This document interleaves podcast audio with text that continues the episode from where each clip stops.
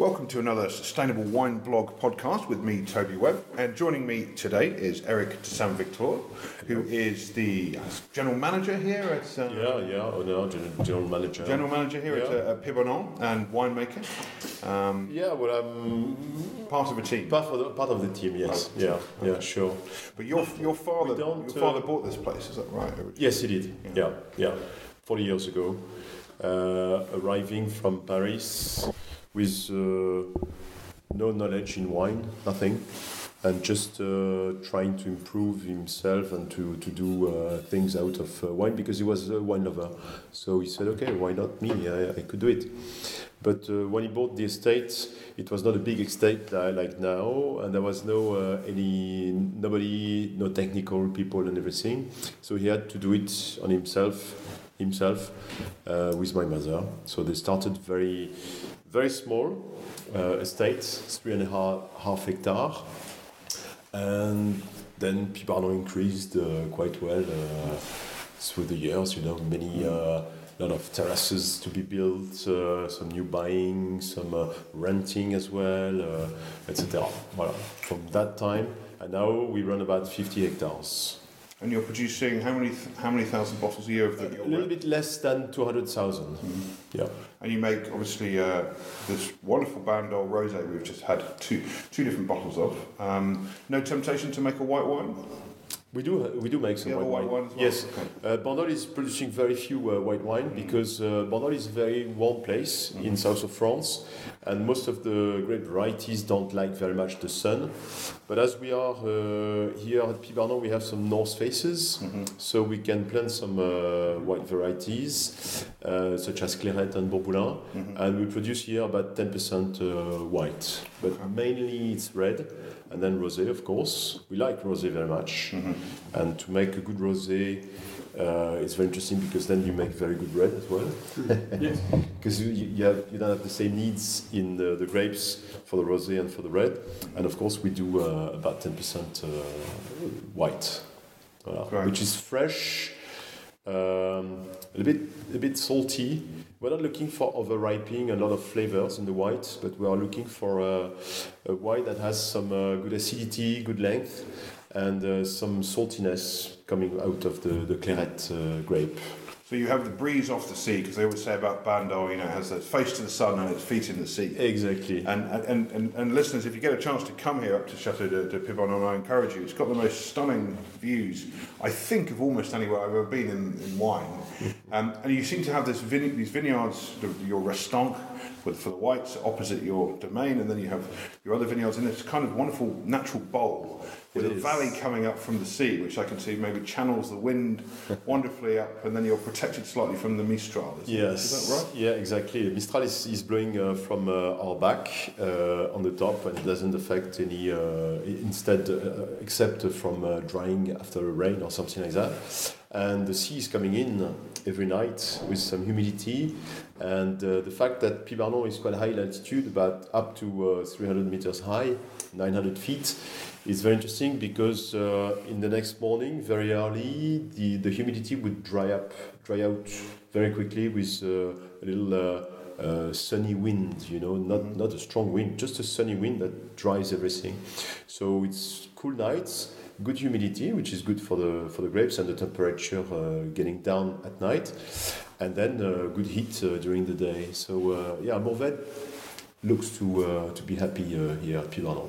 In altitude, we are only uh, here at Pibarnon. We we are only at uh, 300 meters high. Mm-hmm. But if you find some Mourvèdre, for instance, from uh, south of Spain, uh, such as uh, in Alicante or Jumilla, uh, to get the same cool temperature at night, they would go up to 900 meters. 900 meters. Yes, wow. but as we are probably about 900 kilometers north from them or 600 kilometers north from them. Mm. Here at 300 uh, meters high, it's about the same, you know. And mm-hmm. uh, so we have cool nights, late ripening, and no heat in the wines. That's important because we are so much in the south ourselves. Yourself from England, of course, but Mourvèdre in Bandol is very much in the north, so mm. still in a cool place So we've tasted a number of your, your wines. What could you describe for us? I mean, how would you describe the, the flavour profile of your wines? Let's talk about your main wine, say the 13 and the 12. Um, I think it has a wonderful combination of so many of the great elements of Bandol. Why don't you perhaps just, in your own words, tell us uh, how you think it, it? Try and describe. I would say that when you uh, when you you're, you're about to taste uh, a Mourvèdre, a Pibarnon uh, wine, you have it in your glass. You're expecting some uh, some fruits. Most of the time, it's uh, it would be black fruits. Uh, it can be plum as well sometimes, which is so much more, a bit more brightful than everything. Uh, black fruits, uh, black currant, and everything. Spices are coming up quite quickly as well. So pepper, um, uh, tobacco, uh, uh, this kind of stuff. You know that is a bit crispy and makes the wine a bit more masculine and quite attractive. And around that, in the nose, most of the time also you are getting quite quickly uh, licorice, but it's natural licorice. So it's a nice combination between black fruits, spices, licorice that makes it quite attractive and uh, it's not sexy. It's, it has some sex appeal, I would say, because mm. it's quite masculine. Masculine. Uh, you, you, described it earlier to me as a, a big man that can dance. Yeah, um, sure. Perhaps explain what you, what you meant by that. Exactly. Uh, uh, I mean, uh, Mourvèdre is uh, Mourvèdre is making wines that have some uh, some deepness, bigger ampleness, structure, bones, muscles, and everything. And and the more you get uh, that in your glass, the more you're going to be shy about shy about the, the wine you, you get in your mouth. So if the soil can make that kind of wine a bit more uh, acrobatic or more, uh, not lighter, but more uh, aérien, aerian mm-hmm. uh, wine, then it's kind of dancing uh, guy in front of you and uh, just just enjoy uh, mm-hmm. the, the, big tall guy that is talk, talking to you. But it's not pushing you to your limits. You know, it's just mm-hmm. getting slowly in your in the room and uh, mm-hmm. everything. So let's talk a little bit about your sustainability work you've done here. Mm-hmm. Um, you've been organic for a while and, and, you're now looking into or taking very seriously the notion of biodynamics, I understand. Is, yes, is right? yeah, we started that uh, this year. Uh, at the beginning, my father and uh, Louis, uh, the, the, the, vine uh, keeper, were starting everything, so they had to make to build the terraces uh, with bulldozers and everything. They had to plant, they had to do everything. And then that was the first step. Then the second step went when we, we said, okay, now we can we can go through uh, organic uh, growing. So that's what we started uh, in 2004. Uh, before, of course, there was not a lot of chemical, uh, but since 2004, it's 100% organic. And now, after 10, 12 years, the new step is, is, to, uh, is to be confident with the vines and everything and say, okay, now we have the soil, we have the vines, they are getting older, uh, the balance is there. It's been, uh, it's been some years now that we have a good balance. We have the knowledge of, uh, of uh, dealing with the, the, vines in such a way. So let's start some uh. Uh, biodynamy is not uh, a blind, um, a blind uh, growing uh, with uh, praise every night. You know, uh, biodynamy is is the idea that if we work the soil on the good way to make it more lively, more dynamic, then the plant will get everything it needs uh, through the soil. And so that's the soil part, which is very important, of course, uh, part. Uh, for instance, it's uh, um, uh, compost uh, during autumn or early in the year. And then the lively part of the plant, I mean, the, not the lively, but the aerial part of the plant, will also have some spray, which is like um, c'est comme de la c'est comme de la homeopathy, you know. Mm-hmm. There is a principle inside, but there is a lot of water uh, dilution, mm-hmm. and then you just spray. At the end of it, you just spray water, but it works. And, and how, how do you get started with this? So- do you hire a consultant or do you read a book or No. how, do you make that? Alors, the fact is, uh, we were both interested with Marie uh, in, in such a way of, uh, of growing, and the old uh, vine uh, manager uh, retreated uh, last year, and the new one is coming from Alsace. He's been in, in the area for about four or five years, and he has some good notions about uh, biodynamic. So, I mean, it's a convergence of uh, competencies and, um, and also ideas that would say, okay, let's let's start and let's uh, let's try that at uh, at Pibarnon. Okay. But it's um, for us, it's not a religion. It's uh, it's a belief, and it's uh, also quite pragmatic uh, way of uh, of doing. We Mhm. don't want to. To put all in the hand of uh, biodynamic uh, God, you know, uh, we, we try to uh, to work on it um, on a kind of pragmatic uh, way. And how, how far do you, do you feel that you'd like to go with biodynamics? Because it's kind of a spectrum, isn't it? And Yeah. Some, some of the vineyard um, vineyards I meet will say, you know, they will um, use the natural solutions. They'll, they'll bury the cow horn. Yeah, Um, others will, it, will yeah. harvest on fruit and flower days or not harvest it as Yeah, appropriate Uh, and look at the cycles of the moon. And you know, there's a there's an interesting point for me in biodynamics where sort of science that I can understand becomes mysticism that I that I don't. yeah. And I wonder Yeah. where you guys are on that spectrum at the Uh, moment. you know, we are starting. So of course, uh, we are uh, as well as uh, as actors. We are also spectators of it. So uh, of course, we start slowly, and uh, I don't think we'll go to uh, a lot of uh, comment dire, uh, high spirit and uh, and Hare Krishna uh, style of uh, of vine growing. Uh, feet in the ground still. I mean, we are we are also uh, on the ground, so uh, we, we are we are looking for uh, fruit days and everything. We are, of course, we, we, we start to deal with so many things, but then the final um, the final cut is our. Uh, I mean, uh, mm, our observations and um, our taste as well. I mean, if you grow organic, it's it's okay, but most of the time it doesn't show in the wine. But when you start biodynamic, most of the time we will see here, but most of the time it shows in the wine. It's the only way of growing uh, the vines that you can you can notice when you taste uh, a wine.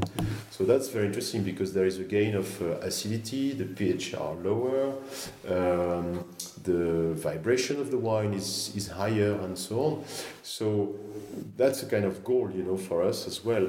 And also, it's a new step because otherwise, if we stay on organic like that, we don't move. Just stay where we are. We've been coming from so far 40 years ago, from almost nothing, that uh, biodynamic is, is this kind of new step for us as good, uh, very good winemakers, very good uh, vine keepers, uh, a lot of, um, comment dire, um, uh, we, we have a lot of background now, so we are looking for something new, but in a very fine way. We are not uh, crazy. I mean, we we will not crash the car.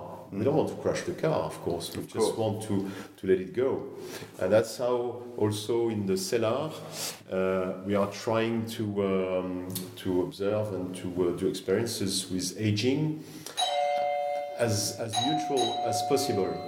Mm-hmm. So long aging in oak and so on, or some, some others, but very neutral. Uh, to, to let the wine show up. I mean, the character is there, it's, is in the bottle. We are not the character, the character is in the bottle. So that's the most interesting. Okay, thank you. One final question. Um, there seems to be a difference of opinion among winemakers and vineyard owners that I know around here about whether harvests are coming earlier than in the past and if that's linked to, to climate change and things getting hotter. Some, some people I meet say they're harvesting two, three weeks earlier than they were you know, some decades ago. Um, someone else we just met this morning said no difference at all in his 50 years in, in Bandol. Um, so, uh, what's, what are your views? on I know who you. It wasn't. I'll tell you. I'll tell you who it was afterwards. But I mean, what, what are your views on this, um, Marie? If you have a view as well, I'd, I'd be interested to hear for the for this. Maybe you could come towards the Uh, microphone. So, this is Ma- Marie works with Eric uh, as part of the team here at, uh, Pibarnon. Well, uh, yes, I think we are harvesting uh, earlier. If I hear what uh, the stories here of uh, Pibarnon, uh, the father of Eric, uh, used to uh, harvest uh, middle of uh, October until uh, sometimes in November. And Yeah, carry on. in November, so now it's more like uh, in later vintage we are finishing middle of uh, October, which is when the father of Eric was starting vintage. So I guess yes, there's uh, the climate changing, but I think also there's two other. Uh, points.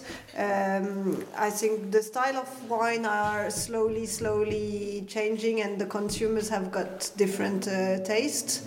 Uh, so pushing us to pick also uh, a bit earlier, but it's also our, our taste. And also, I think the the viticulture is uh, evaluating, and maybe the vineyard are getting earlier uh, uh, ripe.